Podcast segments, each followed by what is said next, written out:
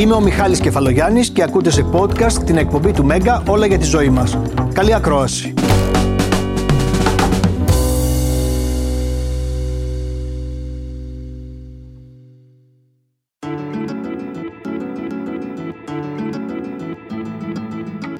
Κακή συνήθεια του καλοκαιριού είναι το τσιμπολόγημα.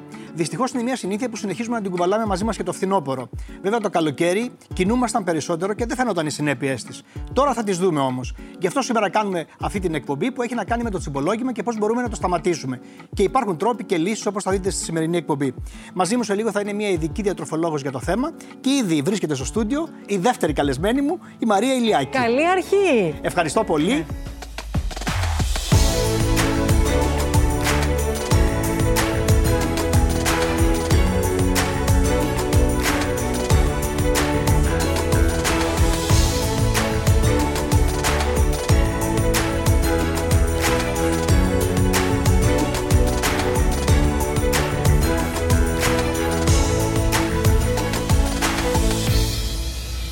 Μαρία, αν δεν φαίνεται, Ναι. πρέπει να πω ότι υπήρξες μια εποχή μεγάλη τσιμπολογίστρα. Νομίζω, Δεν ξέρω αν ε, ο Μπαμπινιώτης θα γίνει έξαλλος τώρα με αυτό που άκουσα. Δεν νομίζω. Ε, ε, υπάρχει κι άλλος όρος. Η Ποιος; Βασίλισσα του τσιμπολογήματος. Α, υπάρχει κι αυτό. Νόμιζα ότι υπάρχει μόνο Βασίλισσα της νύχτας. Όχι, όχι, όχι. Υπάρχει και το τσιμπολογήμα. Ε, Έχω τσιμπολογήσει πολύ στη ζωή μου. Η αλήθεια είναι. Και δεν σου φαίνεται, ρε Μαρία. Εγώ τη ζωή μου τη χωρίζω σε δύο περιόδους.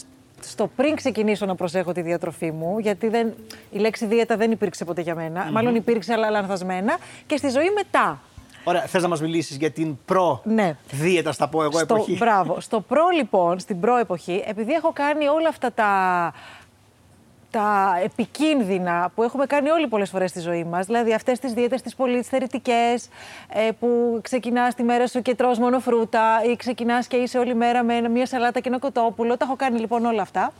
Ε, έχω πεινάσει πάρα πολύ στη ζωή μου και έχω τσιμπολογήσει και πάρα πολύ στη ζωή μου. Γιατί όταν δεν τρως σωστά, σου λείπουν πράγματα. Και όταν κάνεις στον οργανισμό σου πράγματα τα οποία δεν είναι σωστά, αυτός όλο ζητάει και ζητάει και ζητάει. Δηλαδή, Να σε ρωτήσω, αυτό θεωρείς ότι είναι μια συνήθεια που μπορεί να έχει τις ρίζες στην παιδική, της- στην παιδική σου ηλικία; Το λέω τώρα, ας πούμε, με την κόρη σου, πώς τη συμπεριφέρεσαι; κοίταξε, Την καλοκακομαθαίνει σε σχέση με τις λιχουδιές; Με τη μικρή, ε, όχι, είναι, είναι δυόμιση χρονών. Θέλω να τα τρώει όλα, θέλω να μαθαίνει όλες Έδωσε τις ζάχαρη γεύσεις. πριν από τα δύο; Ζάχαρη, δεν υπάρχει περίπτωση να δώσω στο παιδί μου ζάχαρη. Όχι, την έχω προσέξει, δεν έχει φάει ακόμα ζάχαρη και δεν της αρέσουν και οι γλυκές γεύσεις πολύ. Να σε Δηλαδή, ρωτήσω, εσύ είχες φάει μικρή ζάχαρη, θυμάσαι; όταν ήμουν δημοτικό, που πήγαινα σε ένα ζαχαροπλαστείο που υπήρχε τότε στη Νέα Σμύρνη, πολύ φημισμένο, και έτρωγα κάθε απόγευμα μία πάστα κουνελάκι. Α, Ε, Τώρα καταλαβαίνεις μήπως ότι. το κουνελάκι ήταν που τελικά σε έκανε μετά να Τώρα, τσιμπολογάς κάθε απόγευμα όταν μία πα- μεγάλωσες. Ναι, μπορεί, μπορεί. Γιατί απέκτησα και εγώ αυτές τις κακές συνήθειες. Έτρωγα πολύ ζάχαρη μικρή. Μου άρεσαν τα γλυκά. Ποια ήταν η χειρότερη εντός και εκτός εισαγωγικών περίοδος στη ζωής σου που δηλαδή πραγματικά έλεγες γιατί το κάνω αυτό στον εαυτό μου. Που είπες θα σταματήσω, δεν γίνεται. Νομίζω ήταν εκεί α, ε, ε, ε, η δε- η πενταετία 35 με 40 που άρχισα έτσι να. που κατάλαβα δηλαδή ότι κάτι γίνεται. Δηλαδή, ε, σηκωνόμουν το βράδυ, άνοιγα το ψυγείο και έψαχνα απεγνωσμένα να φάω γλυκά, αλμυρά. Ξέρω αυτό το γλυκό αλμυρό, η αναλλαγή. Το έχουμε κάνει όλοι και εσύ το έχεις κάνει. θα τα κάποια ακούσουμε. στιγμή. Εγώ το έχω κάνει πρώτος και Ναι, καλύτερος, αλλά θα ναι. τα ακούσουμε μετά γιατί και αυτό έχει Ναι. τη σημασία του το Α, έχει γλυκό και αυτό. αλμυρό. Ναι, θα δεις γιατί. Ναι, ναι, ναι. Υποτίθεται ότι και το ένα και το άλλο είναι εθιστικό, αλλά δημιουργεί ένα κύκλο. Μπράβο. Οι γεύσεις αυτές. Ναι, ναι, ναι, ναι, Όταν ναι, ναι. τελειώνεις με το ένα, θέλει να Θέλεις αρχίσεις να το αρχίσεις άλλο. το άλλο. Εκείνη λοιπόν την περίοδο άρχισα να, να λέω εντάξει δεν γίνεται. Ας πούμε κάτι, κάτι κάνω λάθος. Τόσες ε, δίαιτες, τόσες ε, διατροφές, τόσα αυτά. Και... Βρήκες ποιο ήταν το λάθος. Ναι. Όταν ξεκίνησα και άρχισα να το ψάχνω και πήγα και σε ειδικούς για να μπω σε ένα πρόγραμμα, είχα ένα, μια, μεταβολ, μια μεταβολική διαταραχή, λέγεται διαχείριση σακχάρου. Θα μας πει και ειδικός τώρα που Άκου θα έρθει. τώρα. Αυτό ακριβώς. Και δεν μπορούσα. Ο οργανισμός μου δεν. Ε, χρειαζόταν να μπει σε ένα πολύ συγκεκριμένο πρόγραμμα για να υπακουσει Οπότε έκοψα μαχαίρι τη ζάχαρη, έκοψα μαχαίρι όλα αυτά που λέμε επεξεργασμένους υδατάνθρακες, ψωμιά, λευκά, λευκά ζυμαρικά κτλ. Το τσιμπολόγημά σου τότε τι ήταν. Α, πριν μπω σε διατροφή. Ε, Ναι. Τα πάντα, φαντάζομαι. Πατατάκια, σοκολάτες, ψωμί πολύ, ψωμί. Ε, τέτοια, όλα αυτά τα, τα, τα junk food που λέμε, ρε παιδί. μου. Ωραία. Επειδή έχεις αναφερθεί ήδη δύο φορές την καλεσμένη που θα έχουμε, εγώ Ναι. θα την καλέσω να μπει στο στούντιο. Να έρθει, ναι, να μας Είναι πει. η κυρία Κόμπου, είναι διαιτολόγος, διατροφολόγος. Γιατί νομίζω ότι χρειαζόμαστε τη βοήθειά σας, κυρία Κόμπου. Καλημέρα. Γεια σας. Φαντάζομαι να ακούτε με ενδιαφέρον όλα αυτά που συζητάμε τόση ώρα. Ακούμε πολύ μεγάλο ενδιαφέρον. Και το, το συμπέρασμά Και- σας, so far, so good, λέει. Το συμπέρασμα είναι πολύ απλό. Έχει το είδος τσιμπολογήματο αυτό που περιγράφει το πιο κοινό από όλα. Είχα, είχα. Το κοινό. Είχα, είχα. Είχες. Χρησιμοποιεί, τώρα το χρόνος είναι παρελθοντικός. Ναι. Ναι, ναι. Ε, όταν λέτε το, την κλασική μορφή τσιμπολογήματο, τι ακριβώς εννοείτε. Το λέω γιατί πολλοί κόσμοι μπορεί να θεωρεί ότι τσιμπολογάει και στην ουσία να μην τσιμπολογάει. Ξέρω, ας πούμε, φίλους μου πάνε στο γυμναστήριο και προσέχουν, λέει τσιμπολογάω και έχουν κάτι πολύ υγιεινά σνάξ ενδιάμεσα. Αυτό είναι καλό τσιμπολόγημα, όχι; Άρα, να ορίσουμε τι είναι τσιμπολόγημα. Ακριβώς. Αρχικά. Το τσιμπολόγημα είναι διατροφική συμπεριφορά, η οποία έχει τα εξής διακριτά σημεία. Πρόκειται για επαναλαμβανόμενη κατανάλωση μικρής συνήθως ποσότητας τροφής, συνήθως με την μορφή σνακ, ανάμεσα στα μεγάλα γεύματα, αλλά πώς, ακατάστατα. Δηλαδή, Τι γίνεται τώρα; ένα παράδειγμα για να το καταλάβουμε. Ε, μπορεί να είναι. Έχω φάει ε, εγώ αν, ας μεσημεριανό, πούμε- έχω χορτάσει. Αν, ας πούμε, έχουμε φάει στις 8 το πρωί το πρωινό μας και στη 1, ας πούμε, 2 θα φάμε το μεσημεριανό, μπορεί να μεσολαβήσουν τρία μικρογεύματα, τα οποία όμως δεν έχουν συνοχή μεταξύ τους. Τρία είναι πολλά. Μπορεί να είναι πολλά, βέβαια, το τρία. τσιμπολόγημα, ε, όταν μιλάμε για τσιμπολόγημα, τα τρία μπορεί να είναι λίγα. Α, μπορεί να είναι και περισσότερα. Και το σνακ υγιεινό να είναι και ε, να εντάσσεται σε αυτά που χρειαζόμαστε στην καθημερινότητά μας. Αν είναι ακατάστατη πάλι ε, η διαδικασια και συχνή και οι ποσότητες είναι ανεξέλεγκτες, είναι μια πρακτική που δεν τη θέλουν. Είναι και αυτό που είπε, που είναι πολύ σημαντικό, που είπες εσύ για το ζάχαρο. Ναι. Ε, Είναι αυτό ότι η γλυκόζη, φαντάζομαι, με τα τσιμπολογήματα πάει πάνω κάτω. Πάει είναι πάνω σαν κάτω. καρδιογράφημα. Ε, αυτό είναι που συμβαίνει στον οργανισμό ουσιαστικά. Δηλαδή, το πρόβλημα με, την, με το τσιμπολόγημα είναι ότι απορριθμίζει το γλυκαιμικό δείκτη. Την, την ιδανική του μορφή που θέλουμε να είναι σαν μια, Αυτό ε, που λέμε με έπιασε σαν μια, μια ίσια με γραμμή. έπιασε μια Μια- τάση για γλυκό. Αυτό, ας πούμε, μια... Εκεί καταλήγεις. Αυτό είναι το αποτέλεσμα. Ναι. Όταν δηλαδή διαταράσει το γλυκαιμικό δείκτη, τον κάνεις καρδιογράφημα πάνω κάτω, πάνω κάτω. Πώς το κάνεις αυτό, Τρώγοντας συνήθως κάτι που είναι πάρα πολύ πλούσιο σε υδατάνθρακες ή σε σάχαρα, ανεβάζεις απότομα το γλυκαιμικό δείκτη. Άρα όχι μόνο το γλυκό. Όχι μόνο το γλυκό, Μπορεί- και οι υδατάνθρακες μπορούν να το κάνουν αυτό. Ε, άρα θα πέσει απότομα ο γλυκαιμικός δείκτης. Το αποτέλεσμα είναι αυτή η πτώση να σου ξαναδημιουργήσει την ανάγκη για φαγητό. Το οποίο θέλουμε να, θέλει ο οργανισμός συνήθως να είναι με τη μορφή την ίδια. Ζάχαρη και υδατάνθρακες. Δημιουργεί δηλαδή μια κατάπτωση η οποία πρέπει να ε, Ακριβώς. καλυφθεί Ε, κάπως. ερώτηση, πολύ σημαντική. Γιατί πιστεύετε ότι αυτό το πάνω-κάτω είναι το πιο ενοχλητικό και όχι η ποιότητα της τροφής; Η ποιότητα της Το τροφή. λέω γιατί η ποιότητα της τροφής μπορεί να είναι καλή και αν είναι και η ποσότητα σωστή, αυτό μπορεί να θεωρείται ένα υγιεινό σνακ. Ναι. Δεν υπάρχουν σε- για σας υγιεινά σνακ; Φυσικά, φυσικά. Οι διαιτολόγοι θέλουμε να υπάρχουν σνακ στο πρόγραμμα ε, των ανθρώπων, διότι αυτό θα- είναι που θα διατηρήσει το γλυκαιμικό δείκτη σε μια ισορροπία. Αρκεί να είναι σε μια συνάρτηση με τα υπόλοιπα γεύματα της ημέρας, να έχουν λέτε μια δηλαδή, συνοχή. ας πούμε το κλασικό δεκατιανό στις 10. Ναι. Θα φάω ένα σνακ και αυτό είναι ανάμεσα στο πρωινό Μπορεί να και είναι το δύο τα μεσημεριανό. σνακ. Ναι. Αρκεί να είναι προγραμματισμένα έτσι ώστε να εξυπηρετούν το σύνολο των τροφών που θα καταναλώσουμε κατά τη διάρκεια της ημέρας. Μπορώ να ρωτήσω κάτι, μου επιτρέπεις. Ναι, βέβαια. υπάρχει συγκεκριμένος αριθμός γευμάτων μες στη μέρα που, λέ, που είναι ας πούμε, ο σωστός αριθμός. Είναι Ο πιο, έξι, ας πούμε, κοινός, πέντε. ο, ο πιο κοινός είναι τα πέντε γεύματα. πέντε. Τώρα, αναλόγως της ανάγκης του καθενός, μπορεί να είναι και παραπάνω Τα από τρία πέντε. πάντως είναι λάθος από ό,τι καταλαβαίνω. Δηλαδή, Τα να τρως τρία πρωί, είναι η μεσημέρι, έσχατη βράδυ. λύση, διότι η αλήθεια είναι αυτό πώς λειτουργεί. Γιατί θέλουμε συχνά γεύματα. Ανά τρεις ώρες περίπου ολοκληρώνεται η διαδικασία της πέψης. Τα μωρά τρώνε ανά τρεις ώρες για κάποιο λόγο. Που είναι, δεν έχουν την λογική που έχουμε εμείς ή το συνέστημα που μπορεί να μπερδεύει τα πραγματα Άρα, όταν λοιπόν καταναλώνεται η τροφή που έχουμε πάρει μετά το τρίωρο, ο οργανισμός απαιτεί έξτρα ενέργεια. Όταν εμείς δίνουμε αυτή την έξτρα ενέργεια κάθε τρεις ώρες και διατηρούμε αυτή τη συνέπεια, έχουμε μια κίνηση Ναι. του μεταβολισμού. Μαρία, ποιο ήταν το πιο ακραίο τσιμπολόγημα που θυμάσαι; Ω, ε, έχω κάνει πολύ μεγάλα τσιμπούσια με ξηρούς καρπούς. Δηλαδή; Ε, α, που Εντάξει, έχω- δεν μπορώ να, να, να φανταστώ ότι μπορεί να έχεις φάει ας πούμε, μισό κιλό ξηρούς καρπούς. Είναι τεράστιο το Εγώ του μέγεθος. λατρεύω. Τους, ξηρ- όταν ήμουν έγκυος ε, ζούσα μόνο με ξηρούς καρπούς, ανάλατους βέβαια, αλλά στα πολύ ας πούμε ντουζένια μου έχω φάει έτσι, είχα από εδώ τη σοκολάτα, δεν έπαιρνα σοκολάτα με ξηρούς καρπούς, είχα από εδώ τον ξηρό καρπό και από την άλλη βρει τη σοκολάτα και έκανα συνδυασμούς. Α, τέλεια. Και μετά ε, ε, για- Τύψ- έχω... Τύψεις υπήρχαν μετά; Ναι. Υπήρχαν. Ναι, ναι, ναι. Και, Και έλεγα, τι έκανα αυτό, πάλι, τώρα δηλαδή. περιέγραψε τέλεια αυτό το ξηρό καρπό, έστω και τον αλατισμένο ή το μη αλατισμένο, με τη σοκολάτα. Αυτό το αλμυρό γλυκό, θα μας το λύσετε αυτό το ζήτημα. Γιατί όταν φάμε γλυκό μετά μπορεί να θέλουμε και Είναι αλμυρό. τόσο ωραίο, και μετά από ρε αλμυρό παιδί μου, θες. Ναι. Ποιο είναι τόσο ωραίο; Είναι αυτό έτσι ωραίος Η εναλλαγή. συνδυασμός. Ναι, ναι. Εντάξει, αυτό εμείς οι γυναίκες το βιώνουμε αυτό. Όταν έχουμε έτσι μια ορμονική διαταραχή, Α, έχουμε και αυτά εμείς. ε, καταλήγουμε, καταλήγουμε σε μια τέτοια επιθυμία εναλλαγής γλυκού και αλμυρού. Ναι. Ωραία, άρα είναι φυσιολογικό και πρέπει να το ελέγξουμε. Είναι φυσιολογικό και Όλοι όπως όλα πρέπει να το περισσότερο εσείς οι ελέγξουμε. γυναίκες λόγω της διαταραχής των ορμονών. Έτσι. Λοιπόν, τσιμπολογάω. Δώσαμε τέσσερις εκδοχές στους φίλους μου στο Instagram που με ακολουθούν, στο κεφαλογιάννης Κατοπαύλα, από Βαρεμάρα. Έχω απαντήσει κι εγώ. Ε, να, να τα πω πρώτα. Ναι, ναι, ναι, ναι. Για να ελέγξω την πείνα μου, Ναι. γιατί με ευχαριστεί, γιατί είμαι αγχωμένος, αγχωμένη. Ναι. Εσύ τι έχεις απαντήσει; Εγώ το Δέλτα. Κι εγώ. Και εσύ. Αλλά η δημοφιλέστερη απάντηση, θα σας εκπλήξει. Αλήθεια. Είναι το Α, είναι από Βαρεμάρα. Φαντάζομαι το ακούτε στα ιατρία σας. Δεν είναι κάτι Ναι. που εκπλήσει εσάς. Ναι, εκπλήσει όχι. εμάς που.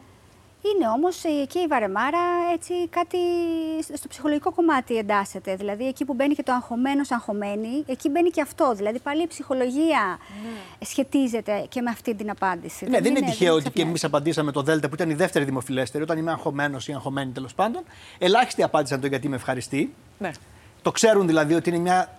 Να το πω τώρα, γιατί και αυτό είναι ένα θέμα. Είναι διατροφική ε, διαταραχή, είναι ας πούμε μια συνήθεια, τι είναι; Λοιπόν, είναι το συμπεριφορά, τσιμπολόγημα. τι, τι από όλα αυτά είναι το τσιμπολόγημα; Ναι. Το τσιμπολόγημα λοιπόν είναι διατροφική συμπεριφορά η οποία θα γίνει συνήθεια εν το χρόνο και η οποία μπορεί να εξελιχθεί ή να υποκρύπτει διατροφική διαταραχή.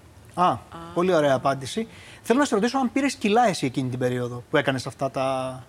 Που άνοιγε το βράδυ το ψυγείο. Ναι, και- ναι, μα ναι, όταν ο, ο μεταβολισμός δεν λειτουργεί σωστά, ε, προφανώς ναι, και θα πάρει. Δεν έχανα. Αυτό είναι το μόνο σίγουρο. Ότι Δεν μπορούσες να χάσεις Δεν με μπορούσα τίποτα. να χάσω, όχι με τίποτα. Δηλαδή, έβλεπα το σώμα μου, δεν μου άρεσε. Ήθελα να βάλω ρούχα τότε στι εκπομπές που έκανα και αυτά. Δεν μου κάναν αυτά που ήθελα να Ε, βάλω. το πιο πολύ που έχεις φτάσει πόσο ήταν, αν δεν είναι διάκριτη Α, σε ερώτηση; νούμερο. Ε, όχι. Όχι σε ε, νούμερο, βρε, σε κιλά. Ναι, σε κιλά εννοώ. Πες και σε νούμερο. σε κιλά εννοούσα. Ε, 60, τώρα είμαι 59 στα 60, έχω φτάσει 67. Βλέπουμε ότι μπορεί να αλλάξει πάρα πολύ και το βάρος μας. Και αυτό δεν το καταλαβαίνουμε. Είπατε στην αρχή ότι είναι πολύ σημαντικό να έχουμε στο μυαλό μας ότι το τσιμπολόγημα είναι μέρος των συνολικών θερμίδων που παίρνουμε κάθε μέρα. Ακριβώς για αυτόν τον λόγο που λέτε. Γιατί σαφέστατα και θα επηρεαστεί το βάρος μας. Και εκεί μπαίνει ε, μια υποσημείωση σε σχέση με το τσιμπολογάο υγιεινά. Οι υγιεινές τροφές εμπεριέχουν θερμίδες. Κάποιες από αυτές εμπεριέχουν πολλές θερμίδες. Η διαφορά είναι ότι τουλάχιστον στην περίπτωση του υγιεινού σνακ θα πάρουμε και κάτι θρεπτικό. Ενώ στο άλλο δεν παίρνουμε τίποτα θρεπτικό. Ακριβώς. Για παράδειγμα, αυτό που είπε η Μαρία για τους ξηρούς καρπούς. Οι ξηροί καρποί είναι ένα θρεπτικότατο σνακ με πάρα πολύ υψηλό θερμιδικό κόστος όμως. Λοιπόν, ναι. αν σου έλεγα ποιοι είναι οι παράγοντες, τι θα έλεγε. Πες μου δύο-τρεις λέξεις για να μας πει αυτούς που, που σε οθούν σε αυτό το πράγμα. Ε, σίγουρα είναι το άγχος για μένα. Όταν είμαι, άγχος. όταν είμαι στρεσαρισμένη θα φάω. Και η βαρεμάρα, τώρα που το άκουσα δηλαδή από Ναι. τον κόσμο, ναι. Είναι και αυτό. Πολλές φορές όταν βαριόμαστε. Υπάρχουν τρεις τρώμε. κομβικοί παράγοντες, λέτε εσείς. Είναι η ψυχολογία, είναι οι οργανικοί λόγοι, που είναι αυτό φαντάζομαι ορμονικές διαταραχές, κάποιες ασθένειες ή οτιδήποτε άλλο. Και είναι και το περιβάλλον, ότι υπάρχουν πλέον παντού τροφές και είναι λίγο σαν να σε οθεί το περιβάλλον από τις οθόνες μέχρι την επίσκεψή στο σούπερ μάρκετ και να σου λέει πάρε, αγόρασε. Ακριβώς. Οι βιολογικοί παράγοντες έχουν να κάνουν με κάποιες παθήσεις, όπως είναι ε, η αντίσταση στην ινσουλίνη. Αυτό ήθελες να περιγράψεις πριν. Ε, εκεί λοιπόν ε, το άτομο τι, τι παθαίνει, του δημιουργείται η ανάγκη, επειδή δημιουργείται μια ανισορροπία μεταξύ του σαχάρου που εκρίνεται στο αίμα και της ινσουλίνης που θα το διαχειριστεί, ε, δημιουργείται η ανάγκη για σνακ που είναι ψηλά σε υδατάνθρακες και σάχαρα. Ε, Όμως, στο ίδιο αποτέλεσμα τσιμπολογήματος ενός τρόφιμου το οποίο θα αποδώσει άμεση ενέργεια μπορεί να σε οδηγήσει ακόμα και η κούραση, η κόπωση μιας ημέρας. Αυτό όσον αφορά το βιολογικό κομμάτι. Όταν δεν έχεις κοιμηθεί, δεν παρατηρείς ότι την επόμενη μέρα τρως πολύ; Θα τα δούμε παρακάτω. Έχουμε Α, πολύ... συγγνώμη, ναι, εγώ, ας πούμε, τώρα όχι επειδή καλά, είπατε όχι καλά κόπωση. κάνεις και το επισημαίνει. Ναι, ναι, ναι. Γιατί είναι ένα από τα πιο σημαντικά. Επίσης και για το περιβάλλον λέτε κάτι άλλο που εγώ δεν το είχα σκεφτεί καν. Εσείς μας το δώσατε ως υποσημείωση. Είναι όλα, ο τρόπος ζωής συνολικά. Είναι τα smartphones, είναι η τηλεόραση τώρα που κάθονται και μας Ναι. βλέπουν.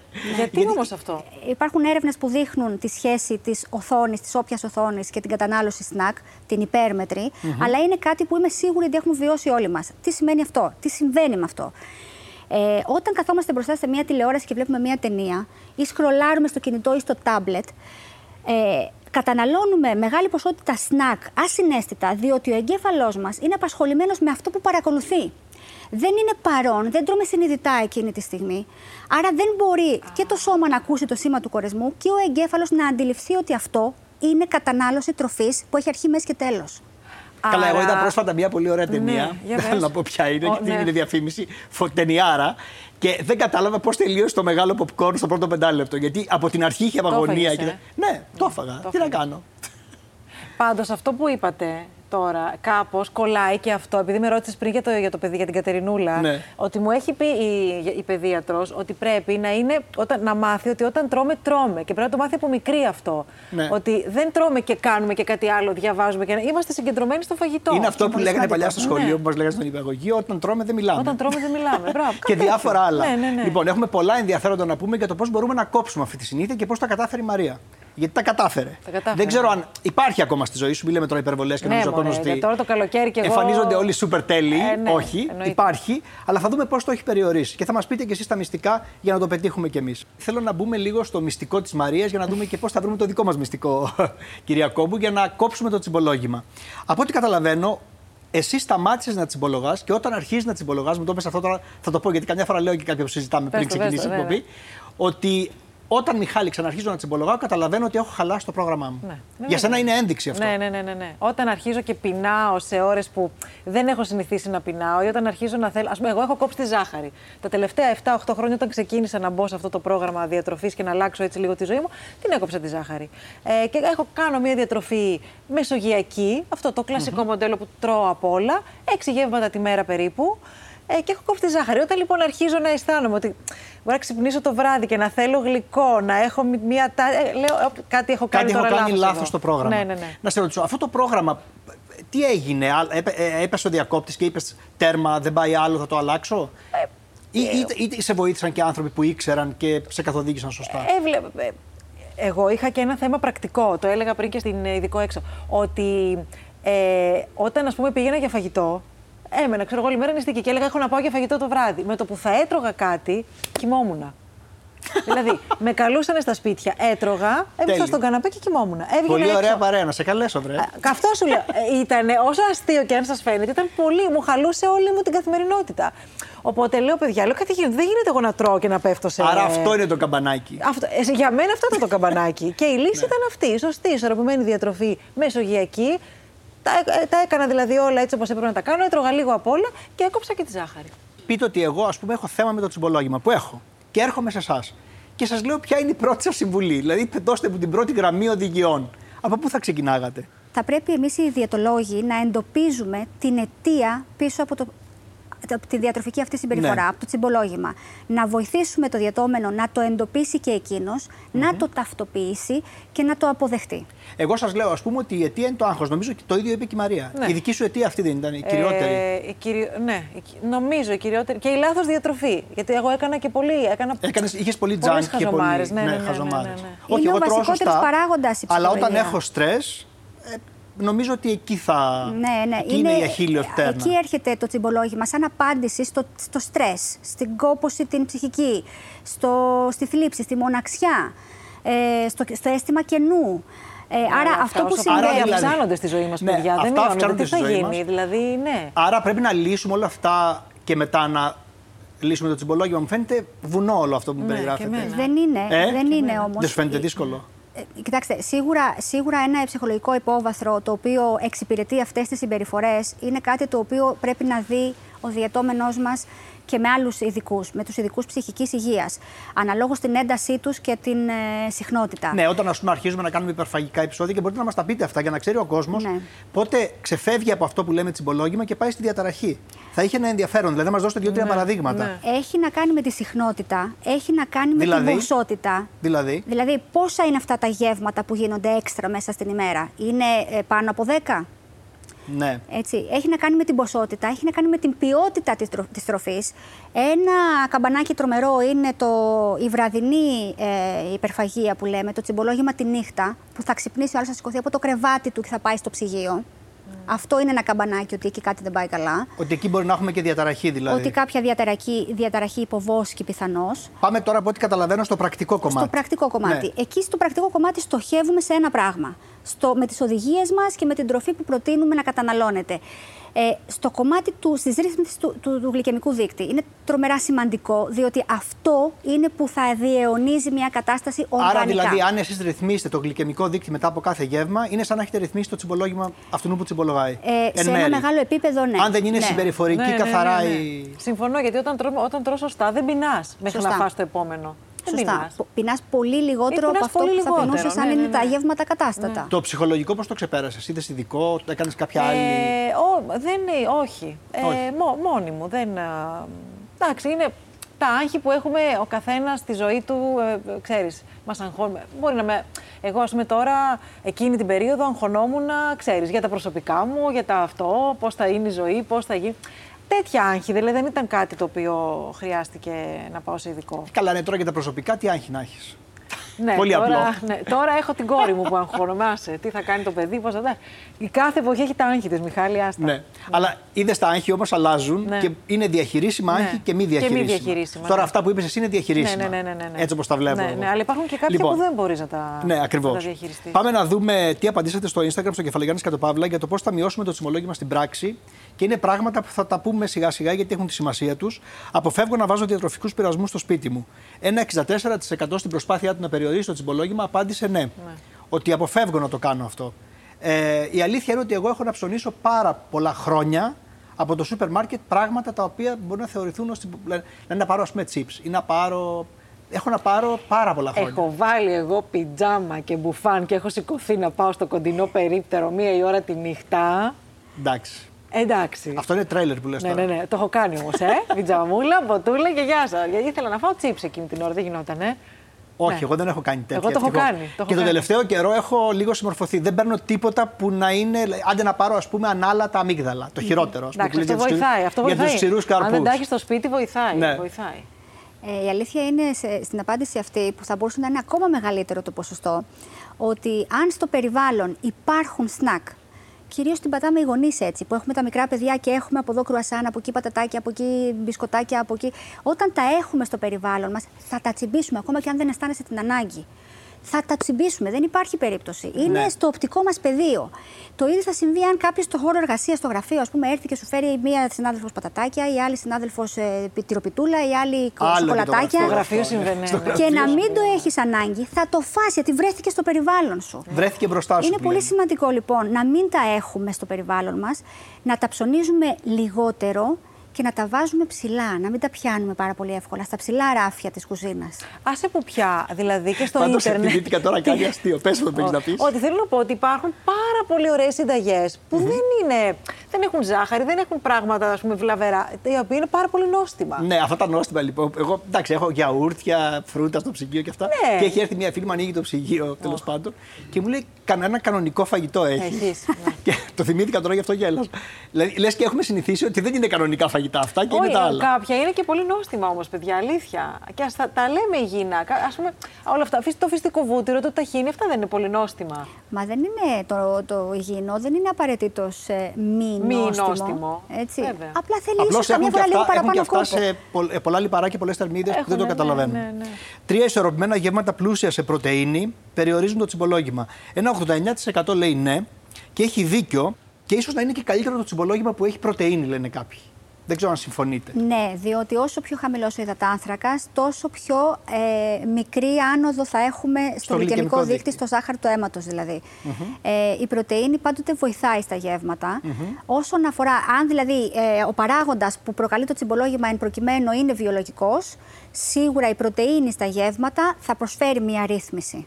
Η κακή ποιότητα ύπνου αυξάνει τις πιθανότητες να τσιμπολογήσω. Το είπες στο πρώτο μέρος και νομίζω ότι έχουν καταλάβει πια όλοι αυτό. Δηλαδή, 94% απαντάει ναι και έχει δίκιο, γιατί έχει να κάνει με το. Το βλέπουν στον εαυτό τους. Δηλαδή, αν δεν έχουν κοιμηθεί καλά και θα φάνε το πρωί παραπάνω Πολύ. Όλη μέρα. και όλη μέρα. Όλη μέρα. Ακριβώς. Ε, αν δεν έχουμε κοιμηθεί καλά, το πρωί θα αισθανθούμε κόπωση, θα αισθανθούμε κακή διάθεση.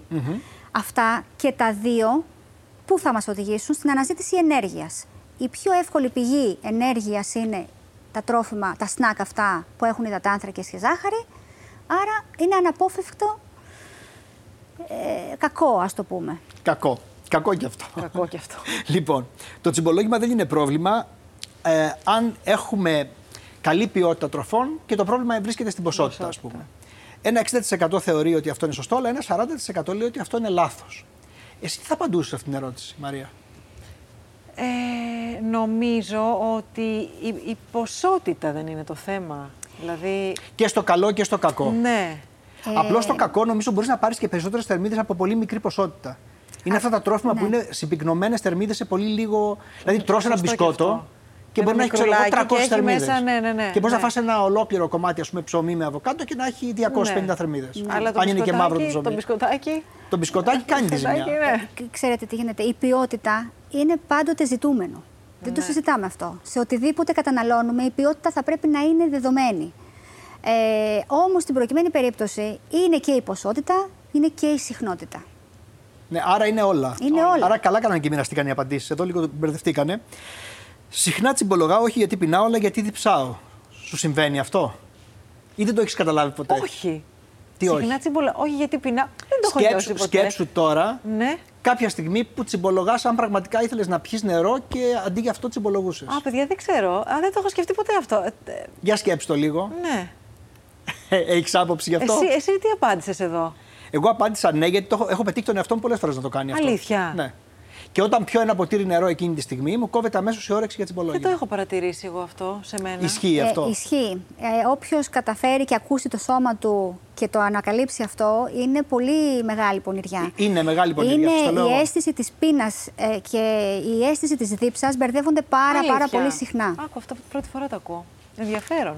Πάντως εδώ Μαρία δεν είσαι μόνη σου. 53% λέει ναι, 47% λέει όχι. Μοιράστηκαν και Είμαστε πολλοί την πολύ- πατάνε με το Ναι, νερό. ναι, ναι, ναι. Που δεν το καταλαβαίνουν ότι διψάνε και τσιμπολογάνε. Κυρία Κόμπου, να σας ρωτήσω κάτι πολύ σημαντικό. Τελευταία υπάρχουν μελέτες και από Αμερικανικά πανεπιστήμια που δείχνουν ότι οι millennials αλλά και η γενιά Z, αυτοί δηλαδή που έχουν γεννηθεί οι 30, απα- οι 35 και κάτω, να το πω Α, και σωστά, κάτω. και κάτω, Και κάτω. φαίνεται ότι πλέον τρώνε πάρα πολλά σνακ, δηλαδή τσιμπολογάνε και δεν έχουν κυρίως γεύματα. Περιορίζουν όλο και περισσότερο τα κυρίως γεύματα. Αλήθεια. Ναι, είναι απίστευτο. Δηλαδή θα, λένε θα φάμε ένα μπέργκερ. Τρώνε ένα μπέργκερ σκέτο. Χωρίς πατάτες και αυτά και σε λίγο θα φάμε, ξέρω εγώ, ένα παγωτό. Μετά θα φάμε ένα. Γιατί συμβαίνει αυτό; Έχει να κάνει με την ευκολία. Φαντάζομαι. Ε, από εκεί και πέρα ενέχει διάφορους κινδύνους όμως η διαδικασία αυτή, διότι το άλλο που λένε οι έρευνες αυτές είναι το τι εμπεριέχουν τα σνακ που καταναλώνονται από αυτές τις ηλικίες στην Αμερική κυρίως. Εμπεριέχουν κυρίως ζάχαρη και τρανς λιπαρά. Γιατί στην Ελλάδα τι εμπεριέχουν, κάτι άλλο; Ε, στην, Ενώ Ελλάδα, για αυτές α- τις ηλικίες. στην Ελλάδα έχουμε μπει σε μια τέτοια νοοτροπία σιγά σιγά. Δεν είμαστε τόσο σε αυτό το επίπεδο που είναι οι Αμερικάνοι, αλλά ακόμα λίγο η μεσογειακή διατροφή μας κρατάει ακόμα. Είναι ακόμα η προηγούμενη γενιά που έχει ακόμα αυτά τα, της μεσογειακής διατροφής.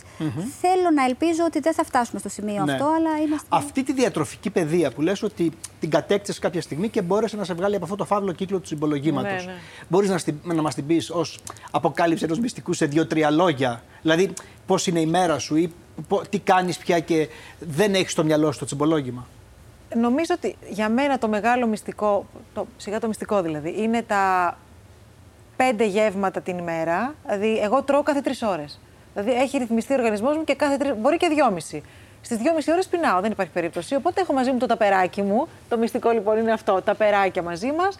Για να μπορούμε όταν. Γιατί αν είσαι έξω και δεν έχεις μαζί σου το τάπερ και πεινάς στις δυόμιση ώρες, θα χρειαστεί να πάρεις κάτι απ' έξω. Αυτό που θα πάρεις απ' εξω δεν θα έχει καμία σχέση με αυτό που θα φτιάχνεις μόνο στο σπίτι. Και επίσης τα φτιάχνω μόνη μου τα πράγματα που τρώω. Δηλαδή, μαγειρεύω μόνη μου, κάνω τα σνακ μου μόνη μου. το ψάχνω λίγο είναι- περισσότερο. ε, είπε κάτι πολύ βασικό νομίζω ότι πρώτη ύλη πρώτη παρασκευάζω, ύλη, ξέρω βέβαια. τι βάζω τις θερμίδες και τα κουβαλάω μαζί μου. Που Και είναι η χρονοβόρο οργάνωση. αυτό. Είναι Αυτό χρονοβόρο είναι και θέλει και χρονοβόρο. οργάνωση. Ναι, και θέλει και πολύ οργάνωση και θέλει και πολύ πειθαρχία. Είναι μεγάλο κλειδί η οργάνωση στο ε, α, πώς θα ρυθμίσουμε την, ε, το τσιμπολόγημα. Δηλαδή, αν αυτά τα σνακ που λέμε τα προπαρασκευάζουμε, τα σκεφτόμαστε και τα εντάσσουμε στο πλαίσιο μιας ισορροπημένης διατροφής μέσα στη μέρα μας, έχουμε λύσει σχεδόν το μισό πρόβλημα. Ναι. Κυρία Κόμπου, σας ευχαριστώ πάρα πολύ για τις ενδιαφέρουσες πληροφορίες. Και εγώ σας ευχαριστώ. Μαρία, θα μείνεις μαζί μας εσύ; Εγώ για πάντα. Σ' άρεσε τόσο πολύ. Δεν θες να πας πουθενά. Εντάξει, δεν ε, τσαλακώθηκες και πολύ με το τσιμπολόγημα. Καλά, Έχεις Μαρία, βρει, έχεις αφού- βρει και τη αλλά να λύση σου πω σου κάτι, τώρα; ε, Εγώ σας βλέπω κάθε Σαββατοκύριακο. Είστε αγαπημένη εκπομπή, στο έχω πει, γιατί μου αρέσουν, μ' αρέσουν πάρα πολύ τα θέματα αυτά. Μ' αρέσει πάρα πολύ, δηλαδή. Ωραία. Επειδή Μετά έχουμε ένα ψάχνουμε- εξίσου πολύ ενδιαφέρον Α, θέμα. τι; Να στο κρατήσω για έκπληξη. Ό,τι θες. Λοιπόν, θα το δούμε μαζί. Θα Ωραία. πάμε εδώ δίπλα να καθίσουμε, γιατί έχουμε μια άλλη ειδικό που θα μιλήσουμε για αυτό το θέμα. Και θέλω να σας πω ότι για το δεύτερο αυτό θέμα της εκπομπής, φέτος θέλουμε τη συμμετοχή σας. Σας έχω ήδη πει μέσα από τα social media πώς μπορείτε να επικοινωνείτε μαζί μας και πού μπορείτε να στέλνετε τα βίντεο με τις ερωτήσεις σας. Θέλουμε τις ερωτήσεις σας, γιατί η εκπομπή γίνεται πιο διαδραστική και ο ειδικός θα απαντήσει και στις δικές σας ερωτήσεις και όχι μόνο στις δικές μου.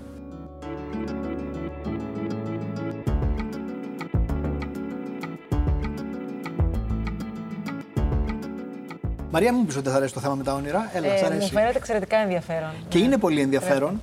Μαζί μας είναι η κυρία Παπαθεδοσίου. Καλώς ήρθατε, είστε ψυχίατρος. σας. Και εγώ πρέπει να σας πω ότι έχει και μια θεραπευτική μορφή το όνειρο. Το λέω γιατί εγώ τώρα με την ψυχανάλυση με βάζω ψυχαναλυτή μου και τα γράφω. Και μπορεί, ας πούμε, να μου πάρει η ανάλυση ενός ονείρου και μία-δύο συνεδρίες. Η ανάλυση η δική μου πάνω στο όνειρο.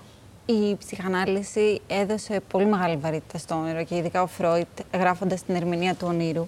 Και ήταν και ο πρώτος που τοποθέτησε το όνειρο στον εσωτερικό κόσμο του ατόμου, ενώ μέχρι τότε τα όνειρα ήταν ε, μηνύματα από θεούς, προφητείες, είχαν μια άλλη διάσταση. Μμμ. Ενώ τώρα φαίνεται ότι έχουν διάσταση που μπαίνει και λίγο στο υποσυνείδητό μας. Επηρεάζονται πολύ από την ψυχολογία μας, αυτό είναι αλήθεια. Ωραία. Νομίζω ότι είναι η κατάλληλη στιγμή να δούμε την πρώτη ερώτηση που έχουμε από εσάς, καθώς και εσείς θα είστε πολύ ε, συμμετοχικοί σε αυτή την, στο νέο κύκλο εκπομπών ε, και θα μας στέλνετε τις ερωτήσεις σας. Είναι η ερώτηση της ζωής. Τι σημαίνει για τη λειτουργία του εγκεφάλου μας και για τον οργανισμό μας γενικότερα το ότι βλέπουμε όνειρα; Σχετίζεται με την ψυχολογία μας. Είναι πολύ κοντά σε αυτό που λέγαμε. Είμαι κακά, είμαι άσχημα, βλέπω άσχημα όνειρα, είμαι καλά, βλέπω καλά όνειρα. Ναι. Ε, υπάρχουν πολλές θεωρίες για το τι- γιατί βλέπουμε όνειρα. Μέχρι στιγμής δεν έχει αποδειχθεί κάποια, ούτε η θεωρία της ψυχανάλυσης ότι υπάρχει κάποια συγκεκριμένη ερμηνεία για το κάθε όνειρο.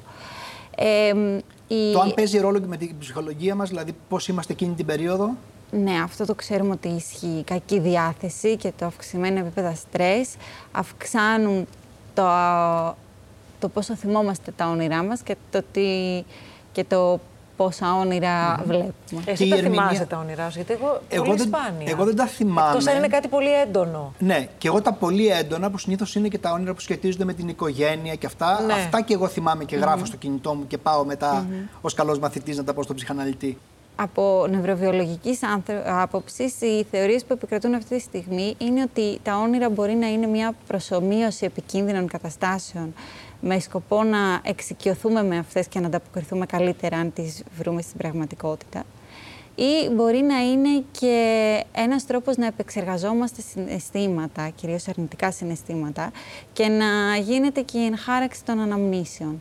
Πολύ ενδιαφέρον. Πω, πω. Φανταζόσουν ποτέ ότι έχει τόσο πολύ βάθος όλη αυτή η διαδικασία με τα όνειρα. Το υποπτευόμουν, αλλά επειδή δεν το έχω ψάξει πολύ, η αλήθεια είναι ότι δεν, δεν, είχε- δεν είχε πάει ποτέ εκεί το μυαλό μου. Δηλαδή, φαντάζομαι ότι σε περιόδους που έχουμε ε, δυσάρεστα γεγονότα στη ζωή μας, εγώ θυμάμαι όταν η μαμά μου, ας πούμε, έχασα τη μαμά μου, έβλεπα πολύ ταραγμένα όνειρα. Και όνειρα τα οποία τα σκεφτόμουν μετά και έλεγα, μα πώς είναι δυνατόν να το είδα εγώ τώρα αυτό; Τα έβλεπες Μαρία και πριν και μετά; Ε, ναι, τα, και μετά.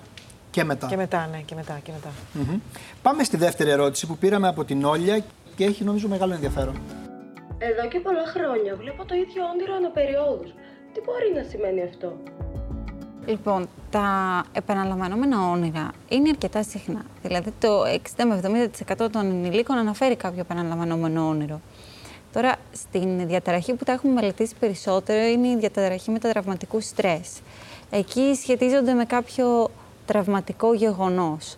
Ε, και εκεί η θεωρία είναι ότι επαναλαμβάνεται το όνειρο για να μπορέσει να γίνει η συναισθηματική επεξεργασία.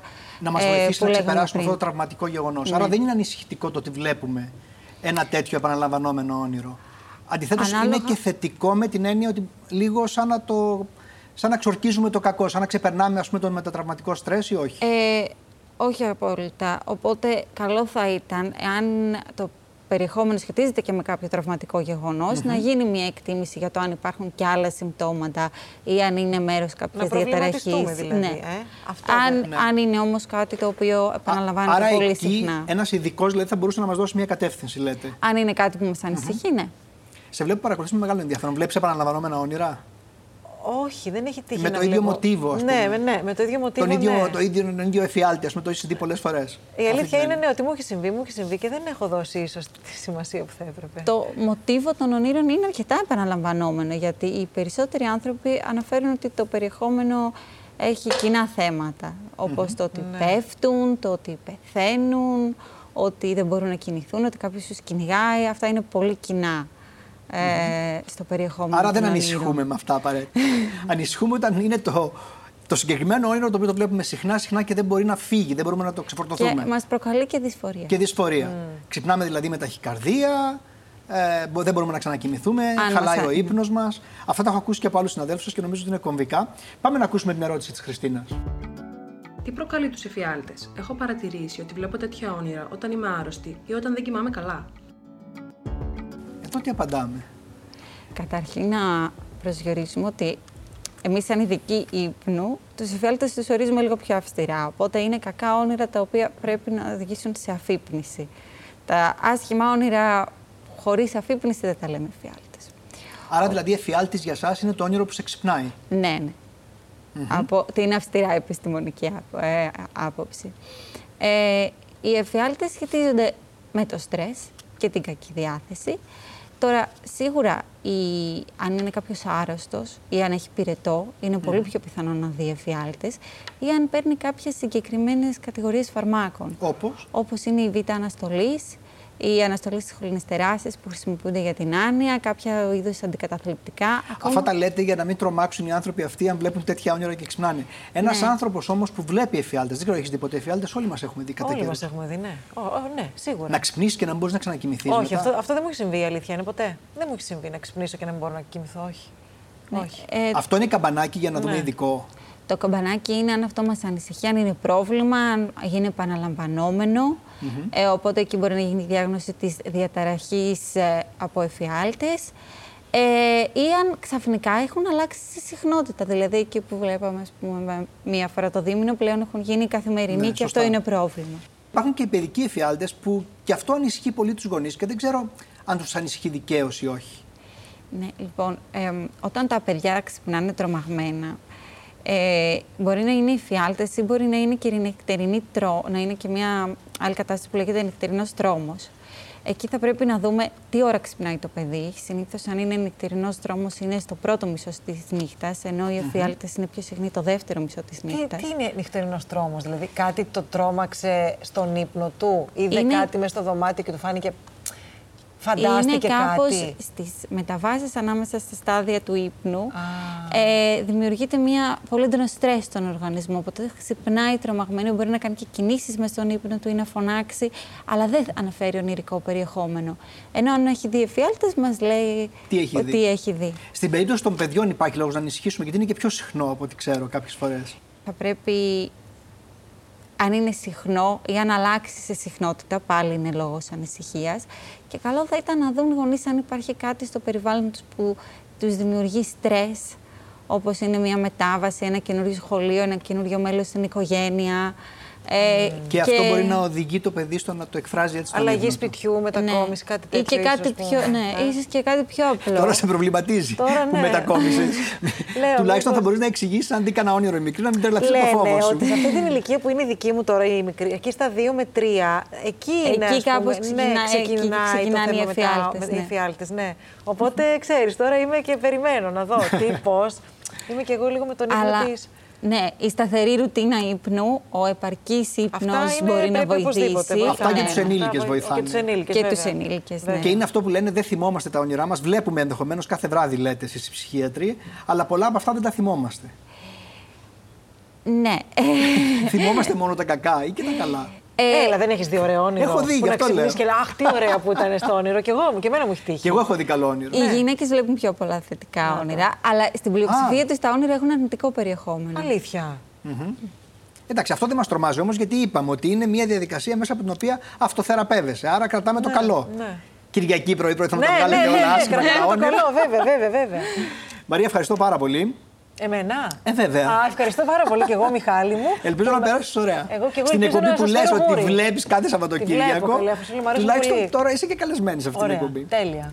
Κυρία Παπαθεοδοσίου, ευχαριστώ πάρα, πάρα πολύ. Και εγώ ευχαριστώ. Ε, η δική μου συμβουλή δεν είναι συμβουλή, είναι κάτι βιωματικό που λέω στο τέλος της εκπομπής και είναι μια στήλη που αποφασίσαμε να κρατήσουμε γιατί μας είπατε ότι σας αρέσει πολύ. Έχει να κάνει με το διαλογισμό. Πολλοί με ρωτάγανε όταν έλεγα ότι κάνω διαλογισμό και μπορεί να φτάνω και στη μισή ώρα ή σε 40 λεπτά. Μα πώς το κάνεις αυτό και αδειάζεις το μυαλό σου και υπάρχει όλη αυτή. Θα πρέπει να σας πω ότι δεν είναι εύκολο. Και εγώ όταν ξεκίνησα να κάνω διαλογισμό και να προσπαθώ να μείνω με τον εαυτό μου χωρίς να ακούω τίποτα και χωρίς να με επηρεάζει τίποτα γύρω μου για να μπορώ να αδειάσω το μυαλό μου, γιατί αυτό κάνει ο διαλογισμός. Στην αρχή ακόμα και το λεπτό μου φαινόταν βουνό. Όμως με την εξάσκηση, μετά το λεπτό ήρθε το πεντάλεπτο και τώρα μπορώ να κάνω ακόμα και μισή ώρα. Κάθε πράγμα λοιπόν χρειάζεται την εξάσκησή του.